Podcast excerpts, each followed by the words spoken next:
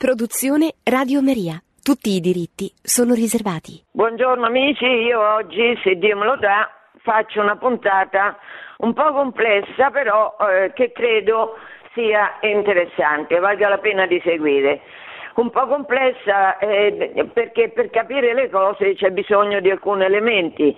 Questi elementi io nel corso dei decenni ormai, perché sono quasi 20 anni che sto a Radio Maria, comunque ho cercato di raccontarli. Il titolo che ho scelto, Papa Francesco e Meloni, per la vita, un inedito.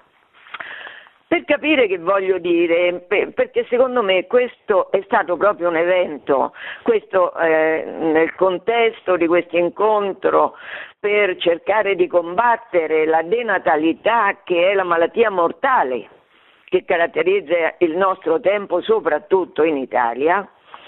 Per farlo io ho bisogno di ricordare alcuni aspetti che ho toccato a Radio Maria come nei libri che ho scritto, per capire perché secondo me è così importante questo incontro che c'è stato fra due vestiti, uno tutto di bianco, quell'altra quasi tutta di bianco. Per capire perché parto da due considerazioni. La prima, la Chiesa a cui apparteniamo, la Chiesa è cattolica, apostolica, romana.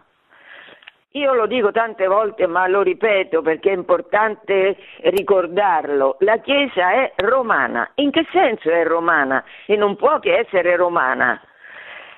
Nel senso che Roma è l'unica città al mondo che, per una straordinaria possibilità che Dio le ha offerto, Roma è venuta a coincidere col mondo. Tanto che la benedizione che il Papa ufficialmente dà, la dà a chi? Urbi et orbi, alla città, ce n'è una sola, alla città, cioè Roma, e al mondo. Le due cose stanno insieme, ma che le cose stiano così lo dice la storia. Dal primo secolo avanti Cristo, uno storico greco che si chiama Diodoro Siculo diceva, sintetizzava tutto il mondo come se fosse una sola città, ecco, e questa definizione di Roma come tutto il mondo, una sola città, io questo lo dico nel libro che ho commentato e che ancora non ho finito di commentare qui alla radio, che si chiama Una storia della Chiesa, che vi consiglio perché veramente è un gran bel libro, semplice ma nello stesso tempo che ha le chiavi per capire i vari problemi che sono stati poi strumentalizzati da una campagna stampa programmaticamente anticattolica, in modo che noi disprezzassimo la Chiesa di cui facciamo parte. Allora, dicevo, questa definizione di tutto il mondo come se fosse una sola città viene ripetuto nei secoli dai vari rappresentanti della cultura giuridica, storica, teologica. Ne prendo uno, per esempio, se ne possono citare tanti, il retore Elio Aristide, encomio a Roma. Tutto qui è a disposizione di tutti. Nessuno è straniero in nessun posto, hai costruito una sola patria per diversi popoli, hai reso il mondo una città. Ora, questo dicono sia non solo i laici, diciamo, non solo i pagani, questo ripetono i papi, questo ripete Leone Magno, questo ripete nella forma splendida che ha di un grandissimo teologo che molto anche conoscente non solo del pensiero filosofico ma anche della stessa storia, che è Benedetto XVI, che facendo le omelie per la festa di Roma, che è la festa dei Santi Pietro e Paolo il 29 giugno, facendo delle omelie per commemorare queste due colonne della Chiesa, che sono anche i nuovi, in un certo senso, nuovi fondatori di Roma, i due nuovi gemelli, molto più importanti di Romolo e Remo, Pietro e Paolo. E allora, nelle omelie che lui ha fatto, adesso io ne cito uno, mi pare del 2008, lui spiega perché Pietro è venuto a Roma, perché il pescatore Pietro è venuto a Roma Roma era quanto di più lontano, si legge per esempio, Padre Livio l'ha commentato spesso, i volumi, 10 volumi della Valtorta, adesso non so che titolo gli abbiano messo, il Vangelo come messaggio rivelato mi sembra, ma comunque sono bellissimi, e lei lo nota spesso, e Pietro proprio era un ebreo al 100%, quindi per lui i pagani, per non parlare di Roma, erano qualcosa di abominevole, eppure Pietro è venuto a Roma. Perché? Spiega Ratzinger, è perché la missione permanente di Pietro qual è? Fare sì che la Chiesa non si identifichi mai con una sola nazione, con una sola cultura o con un solo Stato, che sia sempre la Chiesa di tutti, che riunisca l'umanità al di là di ogni frontiera e in mezzo alle divisioni di questo mondo renda presente la pace di Dio, la forza riconciliatrice del suo amore, certo.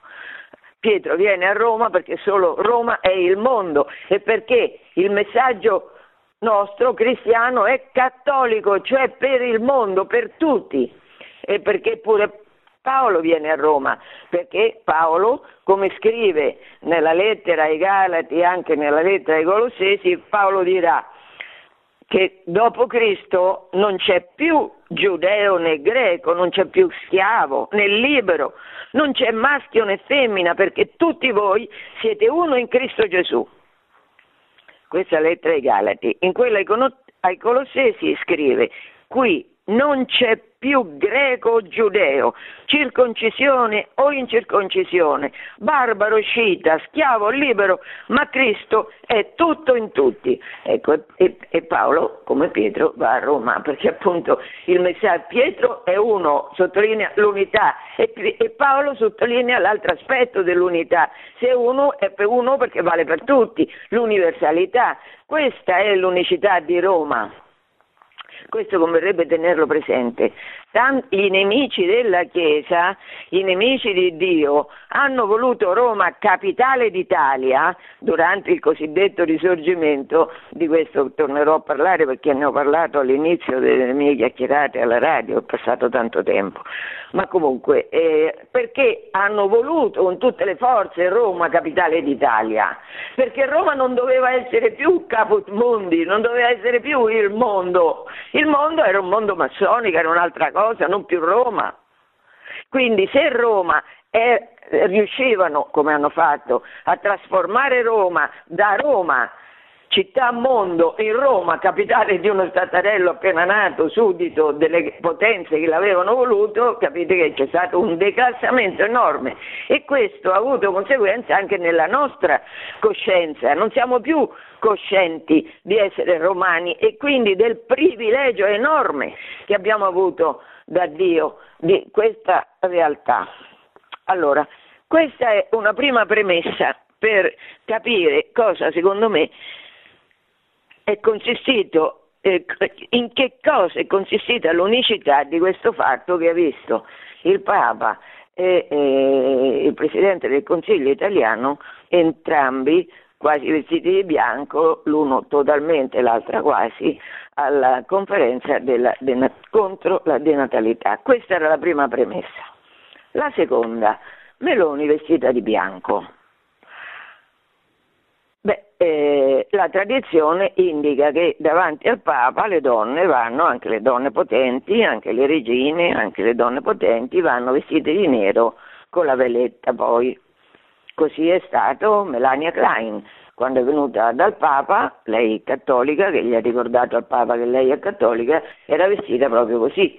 Raisa Gorbaciova ha fatto eccezione perché lei chiaramente viene dall'ateismo, lei voleva dire a Pietro, che era Giovanni Paolo II, che loro sono altri, e infatti si era vestita con un taglierino rosso, bordeaux scuro, insomma veramente. E come le ha accolti Giovanni Paolo a questi due, a Gorbaciov e a Raisa Gorbaciova?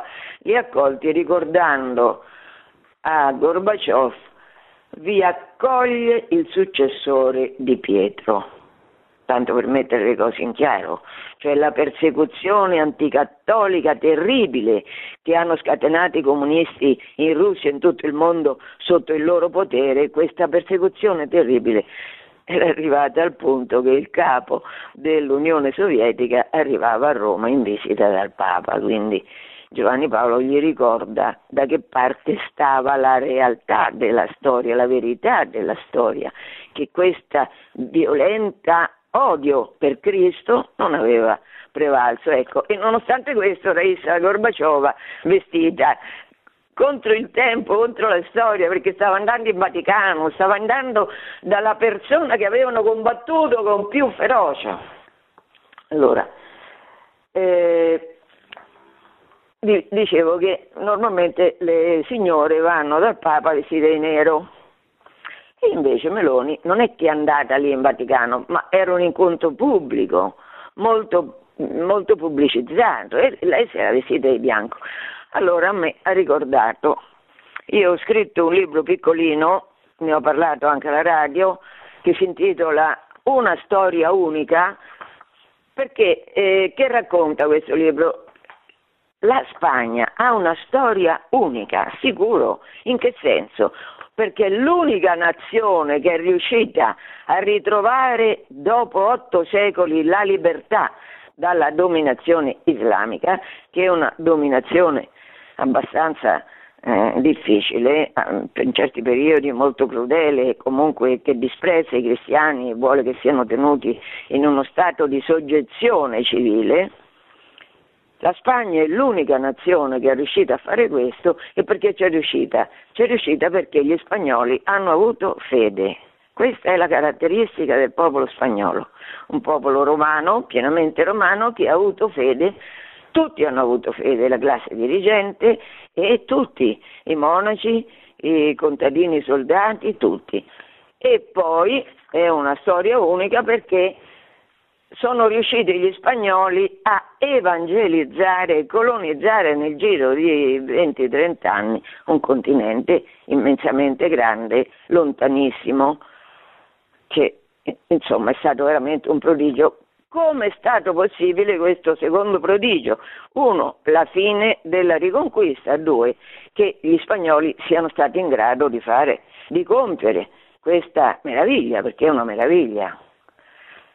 Certo, anche qua noi siamo stati abituati a considerare la storia della Spagna perché la storia della Spagna è stata scritta dall'Inghilterra sostanzialmente, cioè dalla sua massima avversaria, da quella che l'ha voluta distruggere, dall'Inghilterra protestante che si è voluta sostituire all'enorme potere che aveva la Spagna. Allora, c'è stato in Spagna un personaggio, si chiama Isabella di Castiglia, che ha sposato nel 1469 Fernando d'Aragona. Allora, questi due personaggi, ma soprattutto Isabella ha un'enorme fede.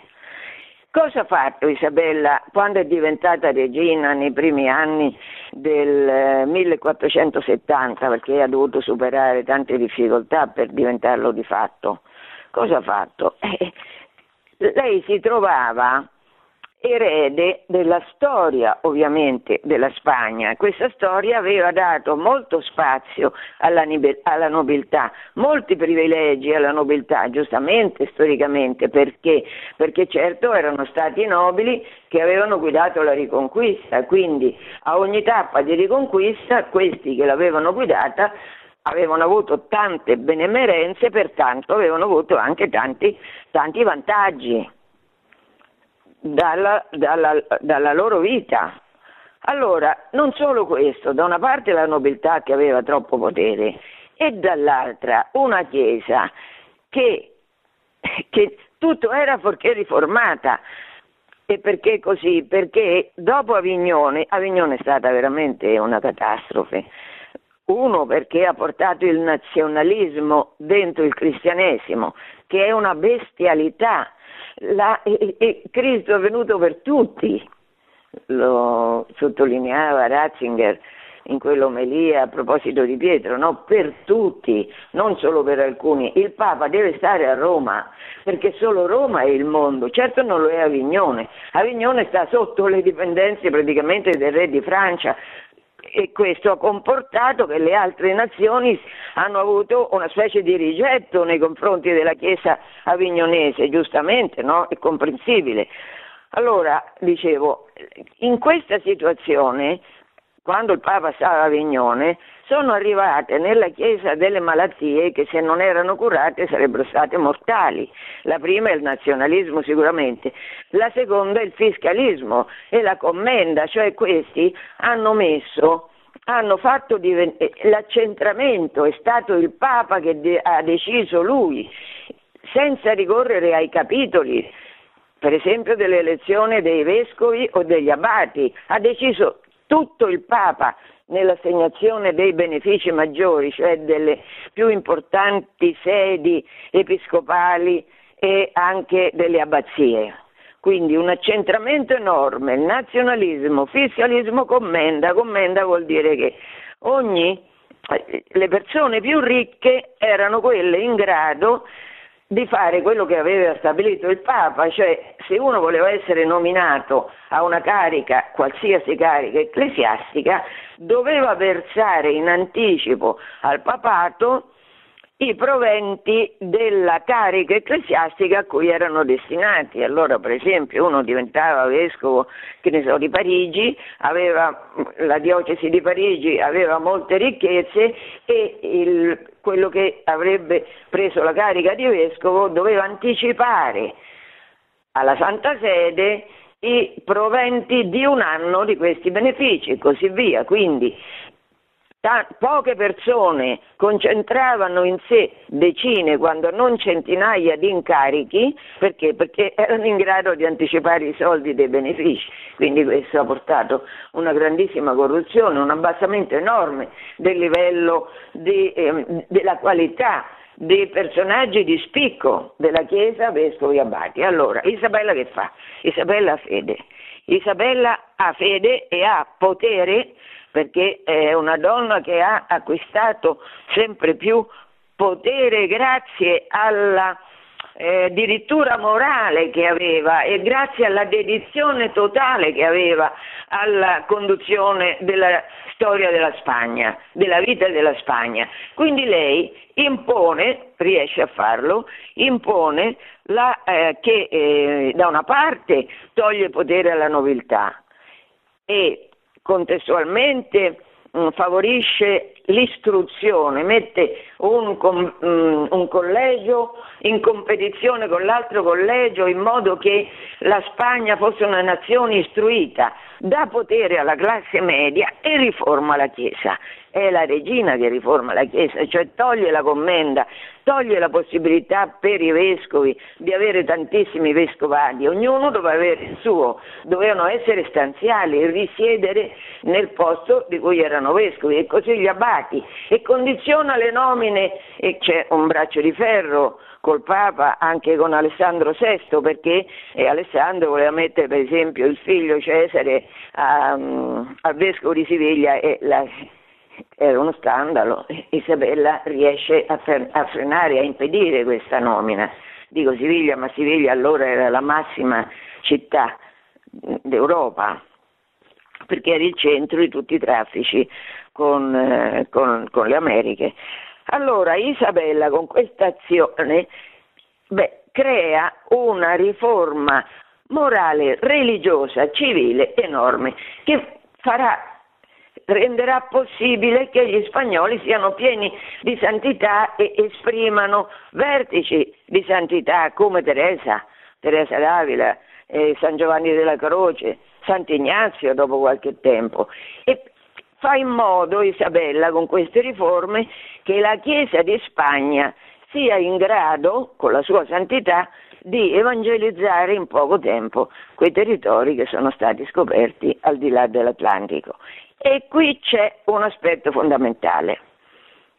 Isabella col suo testamento, ma anche prima con tutte le ordinanze che fa, perché lei esautora Colombo dal governo dei territori che aveva scoperto, perché? Perché Colombo contravveniva al suo espresso desiderio che gli indio non dovevano essere fatti schiavi. Quindi lei l'ha punito, è finito anche in carcere Colombo, e poi ha preso lei stessa la direzione del governo con una serie di istruzioni, una più bella dell'altra, veramente una più bella dell'altra. Lei ribadisce che l'obiettivo suo e quello della corona è di evangelizzare e che non bisognava derubare gli indio delle loro ricchezze, e se qualcuno l'aveva fatto bisognava riparare questo errore. Poi soprattutto nessuno doveva essere fatto schiavo.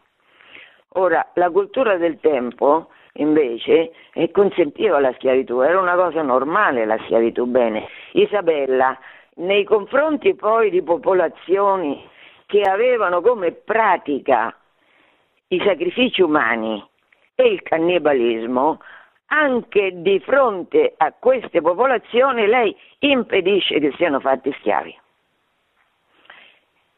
e promuove il matrimonio fra spagnoli e indiani. Pensate, questo lo promuove dall'inizio, dal 1503, una ordinanza bellissima che scrive.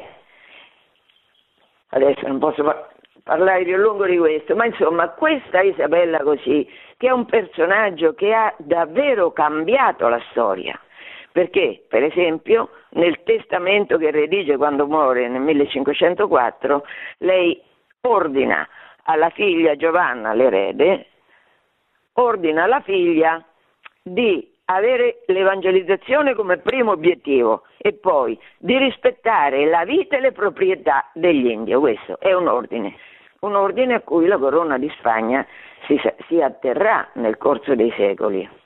E pensate che la Chiesa, con Paolo III Farnese, è arrivata più di 30 anni dopo a condannare la schiavitù che la regina di Spagna aveva fatto nel 1504 e anche nelle istruzioni che aveva dettato negli anni precedenti.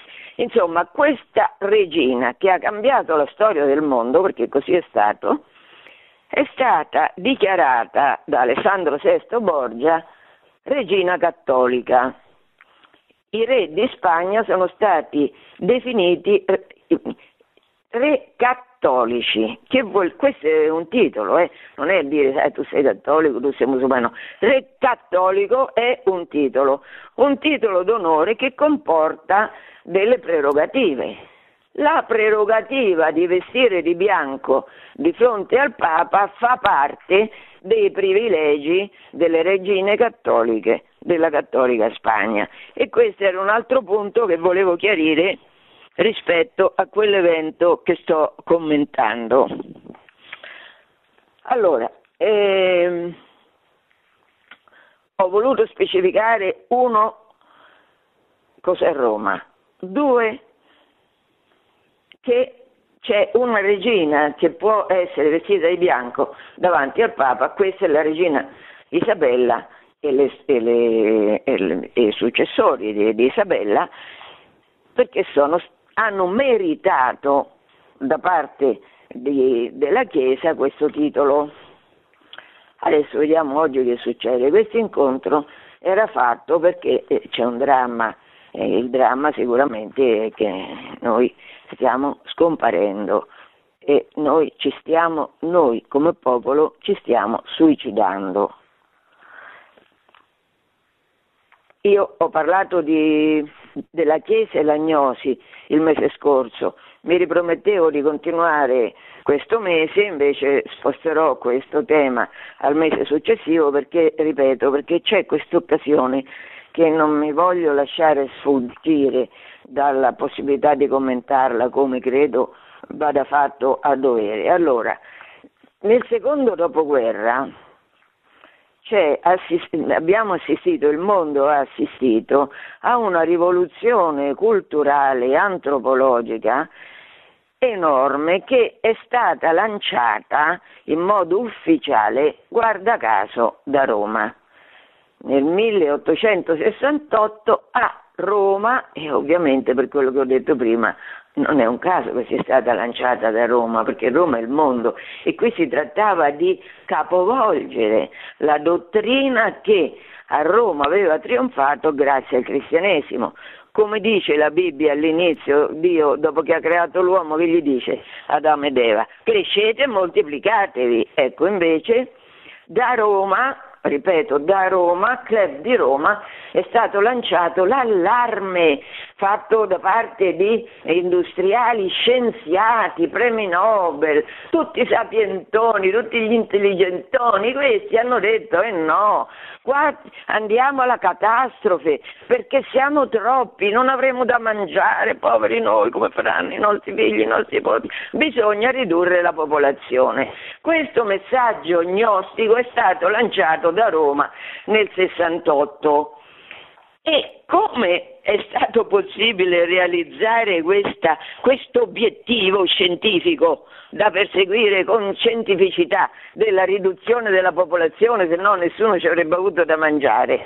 Come è stato realizzato? È stato realizzato con un cambiamento culturale certamente promosso, non c'è dubbio, dalla rivoluzione sessuale che si è affermata nel 68. Questa rivoluzione è stata, sì, è stato un movimento rivoluzionario anche d'origine marxista, ma poi, finito l'aspetto marxista, è continuato come una valanga dal punto di vista dell'etica sessuale. Perché adesso io leggo, perché forse è meglio che lo legga, quello che ho scritto verso la fine di questo libro che ho commentato per tanti anni a Radio Maria. Io normalmente non leggo, però in questo caso, forse se leggo, adesso il tempo non è tanto, sono più sintetica. Allora, scrivo in Una storia della Chiesa. Dopo la fine della Seconda Guerra Mondiale si abbatte sul mondo occidentale una tempesta agnostica che rifiuta la rivelazione e la bontà della creazione, che considera il corpo un limite troppo angusto per la libertà dello spirito, decreta la necessità della diminuzione delle nascite e sgancia la sessualità dall'amore sponsale aperto alla vita. È questo che si afferma verso gli anni 60 e che poi va avanti procedendo, ripeto, a valanga, e cioè che bisogna scindere la sessualità dalla procreazione. Un conto è la procreazione, un conto è l'atto sessuale. Così come una campagna mediatica crea ad arte un concilio finto, ne ho parlato a proposito quando queste ultime puntate ho ricordato alcuni degli interventi meravigliosi di Ratzinger, e uno in particolare proprio rispetto al concilio. Ratzinger dice: c'è stato un concilio dei media, e il concilio vero, quello dei media, è stato fatto passare come un concilio totalmente rinnovatore, che avevano cambiato tutta la dottrina, unico quindi, e l'altro invece, quello vero, che aveva proceduto il concilio, ovviamente non poteva fare diversamente, nella storia della Chiesa, nella storia del Magistero, e aveva portato alcune novità molto importanti per quello che riguarda l'evangelizzazione. Allora continuo. Campagna mediatica suscita d'arte un desiderio di felicità fondato sulla libertà di coscienza degli sposi, che si ritiene possano rifiutare il piano di Dio sui loro corpi pur continuando a rimanere cattolici, che rende il corpo non più tempio dello Spirito Santo. Questa è la definizione che dà Paolo, che dà Giovanni, del corpo: se il corpo è il tempio dello Spirito Santo, ma tempio del libero amore, amore libero di manifestarsi in tempi e modi decisi dai singoli mariti e dalle singole mogli. Unione e procreazione, gli elementi caratteristici della vita matrimoniale, vengono posti su binari paralleli che si incontrano raramente, certo, perché contemporaneamente a questa campagna mediatica contro il matrimonio si affermavano gli strumenti tecnici per regolare, per diminuire la nascita, cioè il frutto naturale dell'unione coniugale. E è stata inventata la pillola, è stato pubblicizzato l'aborto è diventato un diritto naturale, no? Negli ultimi anni, da imporre anche nella Costituzione dell'Unione Europea. E poi, contemporaneamente, verso la fine degli anni 70, i massimi intellettuali francesi, a cominciare da Jean-Paul Sartre, Louis Althusser, Deleuze, Derrida, Michel Foucault, lanciano una campagna mediatica per depenalizzare i rapporti sessuali fra diverse generazioni, quello che si chiama pedofilia. E Simone de Beauvoir sgancia dal dato biologico l'identità sessuale fatta derivare da libere scelte culturali. La posizione donne non si nasce ma si diventa. Con gli anni questa posizione di Simone de Beauvoir diventerà la teoria del genere, cioè che noi non abbiamo un sesso quando nasciamo, questo sesso è frutto non della natura biologica ma delle nostre scelte, queste scelte devono essere insegnate ai bambini fin dall'asilo in modo che loro stessi possano decidere se essere maschi o femmine e poi col tempo anche tornare indietro, tutte le infinite fantasie e perversioni che in questi anni si sono sviluppate, no? Qui adesso, ma insomma, detto questo, ci stupiamo che non facciamo più figli? Dopo che per decenni abbiamo pubblicizzato che non devono nascere perché siamo troppi, dopo che per decenni abbiamo esaltato come più puro, come faceva il grande oncologo Umberto Veronesi, l'amore omosessuale che sarebbe più puro di quello eterosessuale, forse, vabbè. E dopo tutto questo noi possiamo pensare che avremmo continuato a fare figli? La mancanza di figli è frutto di questo suicidio collettivo che noi, soprattutto in Italia, abbiamo commesso perché? Perché ci siamo scordati chi è Gesù, perché ci siamo scordati cos'è la Chiesa, perché abbiamo rifiutato Dio e quindi siamo stati apostati, ma qual è la conseguenza dell'apostasia? La morte. L'apostasia è uno dei 3 peccati mortali insieme all'adulterio e all'omicidio, e se siamo apostati, chiaro che Dio è vita. Chi è la vita? È Dio la vita. Se io sono contro la vita posso fare io figli? Allora adesso, vista la catastrofe culturale che è stata promossa dal pensiero gnostico dopo la Seconda Guerra Mondiale, voglio vedere che cosa ha fatto la Chiesa di fronte a questo. La Chiesa, l'ho già detto nel mese scorso a Radio Maria, lo ridirò il prossimo mese, la Chiesa ha sempre avuto il magistero che con grandissimo coraggio dai tutti gli autori del Nuovo Testamento ha combattuto contro la gnosi.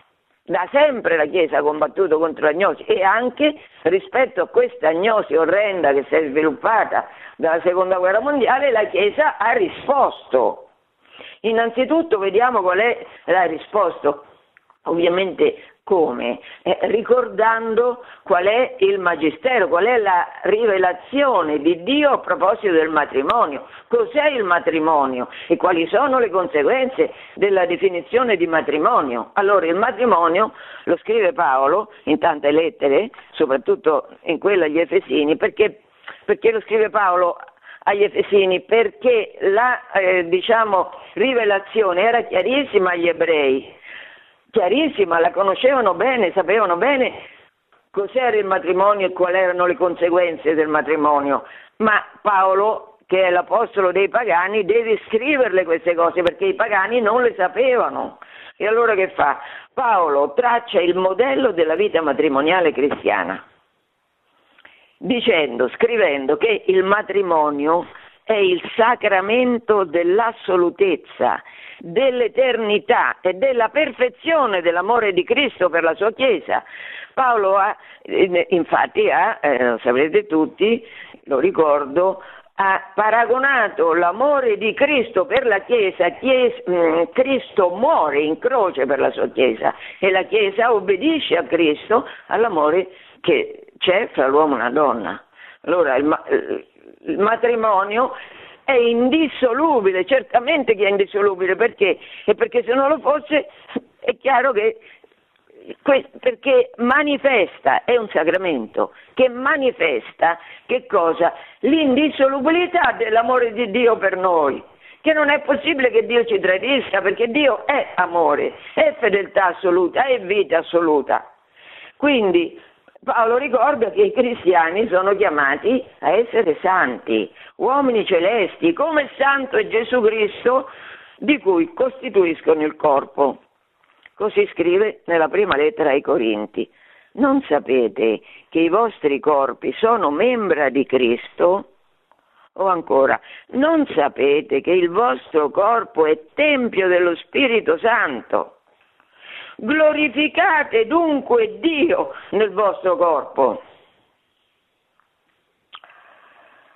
Glorificate Dio nel vostro corpo. Questo è il magistero e questa è la rivelazione, perché Paolo scrive parola di Dio, questa è la rivelazione sulla meraviglia del matrimonio, sulla meraviglia dell'unione sessuale, sulla meraviglia dell'assolutezza di questo amore che vale fino alla morte, fino a che la morte non ci separi nella buona e nella cattiva sorte, ma perché ai cristiani e agli uomini di buona volontà è data questa possibilità di vivere da santi in modo assoluto, di non dipendere dalle voglie del momento, dalle tentazioni affettive e sessuali del momento, no, perché? Perché Dio garantisce questo, garantisce il suo appoggio, garantisce la grazia a due persone che si sposano in chiesa volendo essere di Dio. Allora, questa diciamo rivelazione su che cos'è il matrimonio e quindi su che cos'è l'atto sessuale, Paolo VI la ribadirà in un'enciclica meravigliosa, molto piccola, che si chiama Umane Vite. Il contesto qual è? Il contesto è quello del 1968, anche questo. Il contesto è quello che la predicazione del mondo come si dice? È venuta anche, come si dice, se non mi vengono più le parole, si è incuneata anche nella Chiesa. Paolo VI dirà con una considerazione angosciosa che sembra che il fumo di Satana sia inserito nella Chiesa. E allora, per esempio, il cardinale Suenens, arcivescovo di Bruxelles, diceva: seguiamo i progressi della scienza, vi scongiuro padri, evitiamo un nuovo processo a Galileo, seguiamo la scienza, la pillola ci ha liberati dalla schiavitù che ogni atto sessuale può portare ai figli, siamo più liberi. Questa mentalità era molto diffusa, non solo a Bruxelles, era molto diffusa. Allora Paolo VI convoca una commissione per fare chiarezza su come Dio prevede che sia la vita sessuale all'interno del matrimonio. E questo lo fa contro il parere di tanti vescovi, contro il parere di praticamente tutta la stampa mondiale. E questa è. E Paolo VI scrive nell'Umane Vite, ribadisce che la dottrina cattolica, ancorata alla rivelazione, non muta col mutare dei tempi e non segue il progresso del mondo. Alla domanda, scrive il Papa, se Date le condizioni della vita odierna e dato il significato che le relazioni coniugali hanno per l'armonia tra gli sposi e per la loro mutua fedeltà, non sia forse indicata una revisione delle norme etiche finora vigenti, soprattutto se si considera che esse non possono essere osservate senza sacrifici talvolta eroici. Alla domanda se non si possa ammettere che la finalità procreativa appartenga all'insieme della vita coniugale piuttosto che ai singoli atti, alla domanda se tenuto conto dello accresciuto senso di responsabilità dell'uomo moderno, certo questo si andava dicendo da tutte le parti, ormai noi siamo tanto responsabili. Abbiamo una libertà di coscienza, siamo responsabili, siamo adulti. Non sia venuto per lui, cioè per questo uomo moderno, il momento di affidare alla sua ragione e alla sua volontà, più che ai ritmi biologici del suo organismo, il compito di trasmettere la vita? Allora, a tutte queste domande il Papa risponde: l'esercizio responsabile della paternità implica che i coniugi riconoscano i propri doveri verso Dio, verso se stessi, verso la famiglia e verso la società, in una giusta gerarchia dei valori, cioè al primo posto chi c'è? C'è Dio, ovviamente. Nel compito di trasmettere la vita, scrive Paolo VI, essi, i genitori, non sono quindi liberi di procreare a proprio arbitrio, come se potessero determinare in modo del tutto autonomo le vie oneste da seguire, ma al contrario, devono conformare il loro agire all'intenzione creatrice di Dio, espressa nella stessa natura del matrimonio e dei suoi atti e manifestata dall'insegnamento costante della Chiesa. Continuava: se non si vuole esporre all'arbitrio degli uomini la missione di generare la vita, si devono necessariamente riconoscere limiti invalicabili alla possibilità di dominio dell'uomo sul proprio corpo e sulle sue funzioni. E questa è la conclusione. Qualsiasi atto matrimoniale deve essere aperto alla trasmissione della vita. Il Papa raccomanda ai vescovi di lavorare con ardore senza sosta alla salvaguardia e alla santità del matrimonio. È avvenuto così? Questa enciclica come l'hanno accolta i vescovi, come l'hanno accolta intere conferenze episcopali, come l'hanno accolta i sacerdoti? Normalmente i vescovi e i sacerdoti hanno avuto pietà, hanno avuto le viscere di misericordia verso questi uomini e donne che avrebbero dovuto avere ogni atto sessuale aperto alla vita. Questo è troppo, bisognava capire che le cose erano cambiate, bisognava dare fiducia alla coscienza individuale dei singoli che non potevano obbedire a queste norme così sante, così eroiche, così astratte. E questo, l'accusa, scrivo, perché ripeto adesso continuo a leggere, qual è stata la conseguenza del rifiuto delle umane vite da parte di buona parte della Chiesa?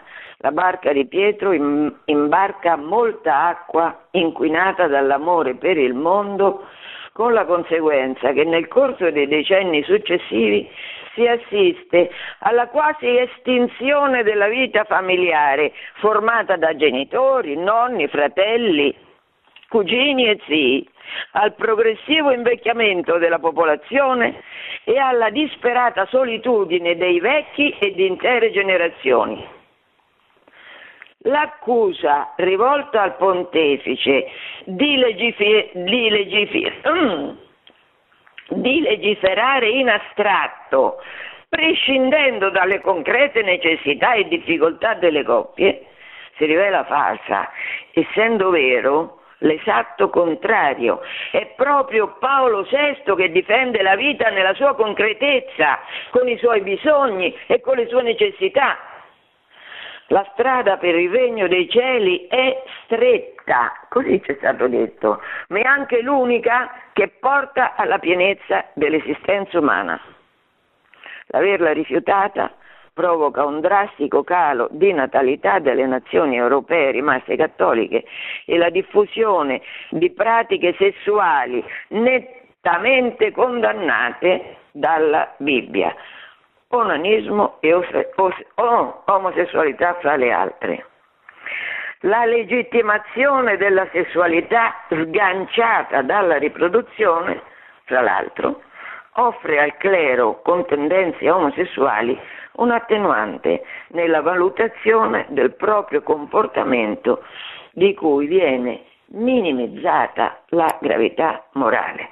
La piaga dell'omosessualità del clero, con la pedofilia che in alcuni casi l'accompagna, rappresenta un grave fenomeno deviante che inquina in profondità il magistero sacerdotale.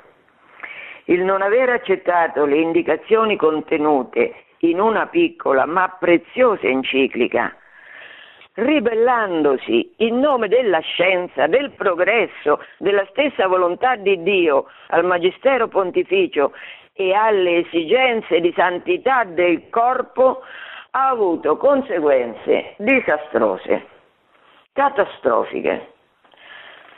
Adesso, tutta questa cosa che ho fatto, che c'entra con l'argomento da cui sono partita, e cioè con quello che adesso non lo trovo più qua, che stava in un altro foglio, che c'entra con il commento di questo evento, che secondo me è epocale, di due persone vestite di bianco al convegno contro la denatalità a Roma. Riassumo quello che ho detto: a Roma, questo incontro c'è stato a Roma, dove nel 68 è stato fatto il Club di Roma per dire che eravamo in troppi e dovevamo diminuire le nascite, a Roma, con il massimo rappresentante del potere spirituale che sta a Roma, cioè Pietro, con Papa Francesco che ha ricordato la disperazione, la mancanza di speranza che ha portato alla mancanza di figli, e dall'altra parte il potere temporale rappresentato da una donna, questa donna vestita quasi completamente di bianco. Questi due a Roma, potere temporale, potere spirituale, hanno lanciato un grido di allarme e nello stesso tempo di speranza. Perché, e guardate, questo è stato, lei l'ha detto, ma veramente un coraggio grande che ha avuto Meloni nell'invertire totalmente il paradigma culturale a cui da decenni ci siamo assuefatti, e cioè non si può dire più famiglia, sì, nel senso famiglie, tante famiglie, quindi tante famiglie, non più mamma e papà. Non si può più dire mamma e papà, i figli vanno trascritti col nome genitore 1, genitore 2, perché non c'è più differenza fra padre e madre, tutti hanno un ruolo interscambiabile. Contro questa cultura di morte, contraria a Dio e quindi di morte, da Roma Meloni ha avuto il coraggio di ricordare che la famiglia è fatta di papà e mamma, e che i figli non sono prodotti con ingegneria scientifica, con uteri in affitto, cioè ricorrendo a 2, 3, 4 persone a volte per produrre un bambino che è un bambino merce. Guardate, io sono stata veramente felice, l'ho fatto vedere in una pillola che ho fatto, perché io, non so se lo sapete, da 3 anni, cioè da quando è cominciato il Covid, faccio quelle che ho chiamato le pillole di Angela, che sono video di 3-4 minuti in cui parlo di un argomento. Chiaramente gli argomenti sono quelli che ho trattato nei libri o quelli di attualità che mi interessano. Ecco, questa considerazione che ho fatto a voi in quasi un'ora ormai di puntata, l'ho fatta in 3 minuti sull'ultima pillola di Angela. Ma perché? Perché veramente a me è sembrato Meloni vestita di bianco, mi ha ricordato Isabella. Isabella è una donna che grazie alla sua fede ha cambiato la storia. Isabella, ecco, io ho la speranza che questa donna, che è una donna molto forte, perché ho letto la sua biografia, è una donna molto forte che ha avuto tante difficoltà nella vita, una grande povertà, mancanza di padre, tante difficoltà, ma si è formata, non si è arresa alla disperazione, diciamo, ha costruito se stessa, ha costruito la sua cultura, ha costruito la sua personalità, e che questa donna, che quindi non è ricattabile, perché questo lei lo dice, ma questo è un'enorme opportunità che lei ha. Per esempio anche Berlusconi ha difeso in un certo senso il matrimonio, la famiglia e la cultura cristiana, ma Berlusconi era ricattabile, questa donna non è ricattabile. Quindi il fatto che questa donna abbia riportato alla realtà di uomo e donna, che oggi non si può più parlare di uomo e donna e di bambini che nascono da uomo e donna, perché se lo facciamo siamo discriminatori rispetto agli altri. Ma come, non siamo tutti uguali? Tutti uguali intendendo per tutti uguali, tutte uguali le perversioni di ciascuno, tutti uguali i desideri che devono diventare legge. Perché questa è la nuova tendenza dei diritti di civiltà. Allora io penso che questo fatto, che da Roma, lo ripeto, da Roma, potere spirituale, Papa, potere temporale, Presidenza del Consiglio, insieme abbiano lanciato un grido di coraggio, io penso che questo sia una ragione di grande speranza e anche una ragione che ci impone di pregare non solo per il Papa ma anche per Meloni e per il suo governo.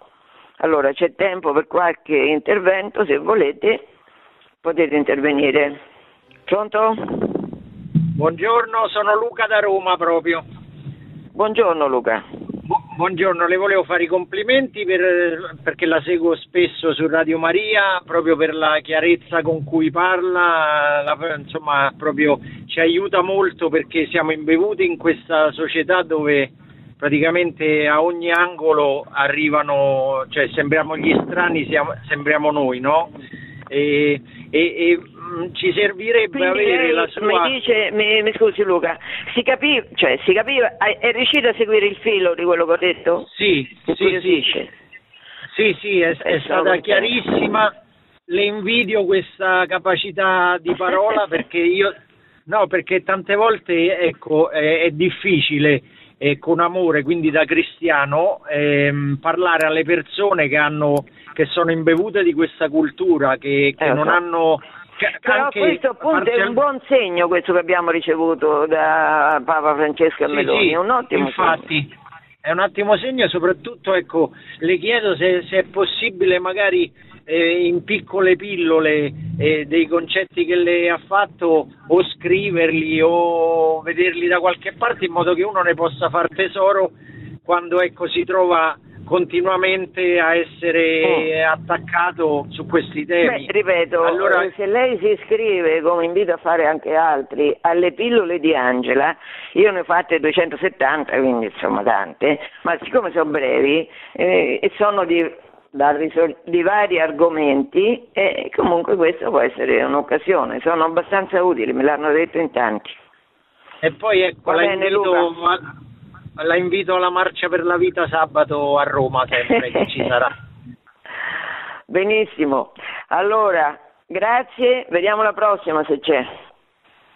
Grazie dottoressa per il suo intervento. Io da tempo, visto che lei ha accennato alla regina Isabella, ho letto il suo libro, molto interessante. Volevo chiederle questa cosa, non è proprio in tema di oggi, però se ci può aiutare, ci può dare degli spunti per rispondere a chi insinua che le terre che hanno avuto la colonizzazione cattolica sono rimaste con maggiori difficoltà economiche rispetto a quelle che hanno avuto la colonizzazione protestante.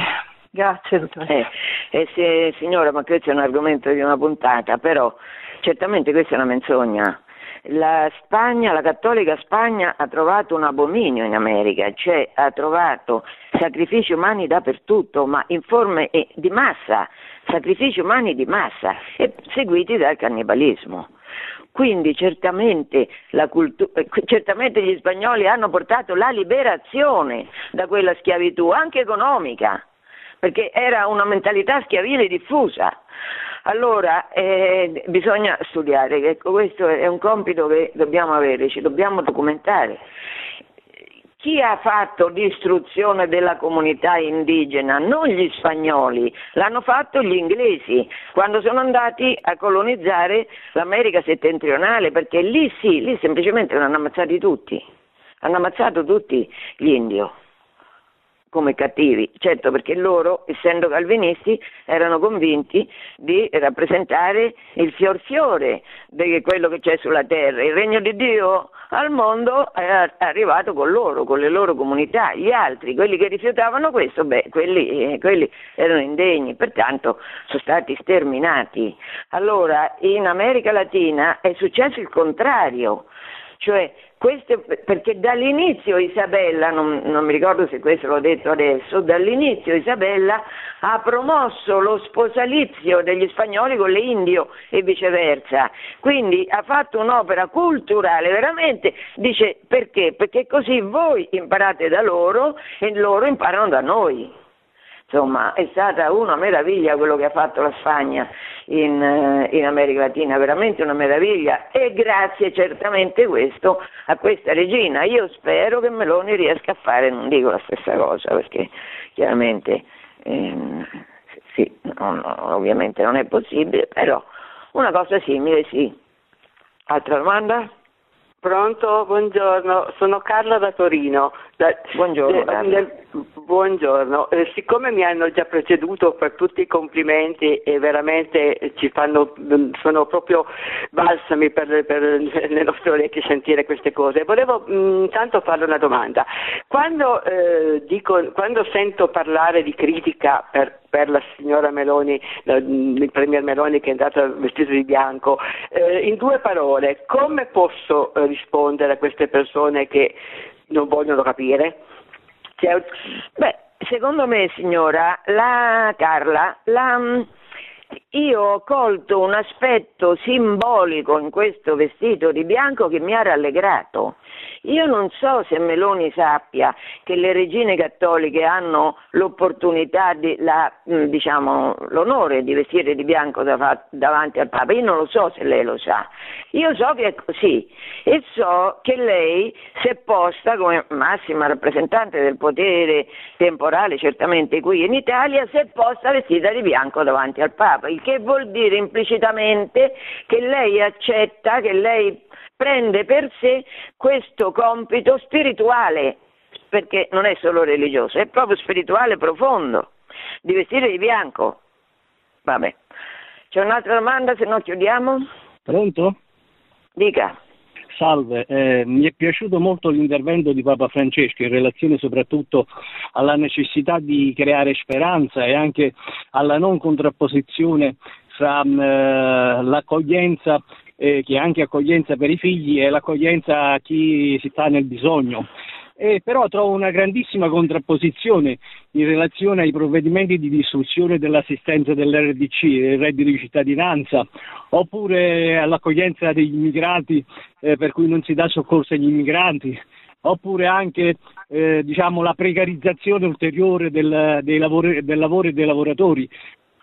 Allora vedo che lei ha ascoltato molto le sirene moderne, anticattoliche e antimeloniane. Ascoltate molto, perché ma non è questa una questione di cattiveria, è che tutta la stampa è stata fino ad oggi in mano alla cultura di sinistra gnostica che ci ha dominato per 50 anni, tutta la stampa. È chiaro che noi abbiamo preso qualche cosa da queste parole d'ordine della stampa che ci sono state ripetute in tutte le salse, in tutte le trasmissioni. Ecco, io non penso come lei, io penso che Meloni stia facendo un ottimo lavoro, non solo spirituale, ma un ottimo lavoro anche con, certamente con le possibilità che c'ha oggi l'Italia, che non sono infinite, e anche con la distruzione della famiglia che è stata operata dalle forze gnostiche. Quindi in questa situazione, diciamo, cambiare radicalmente in profondità non è una cosa che avviene con la bacchetta magica.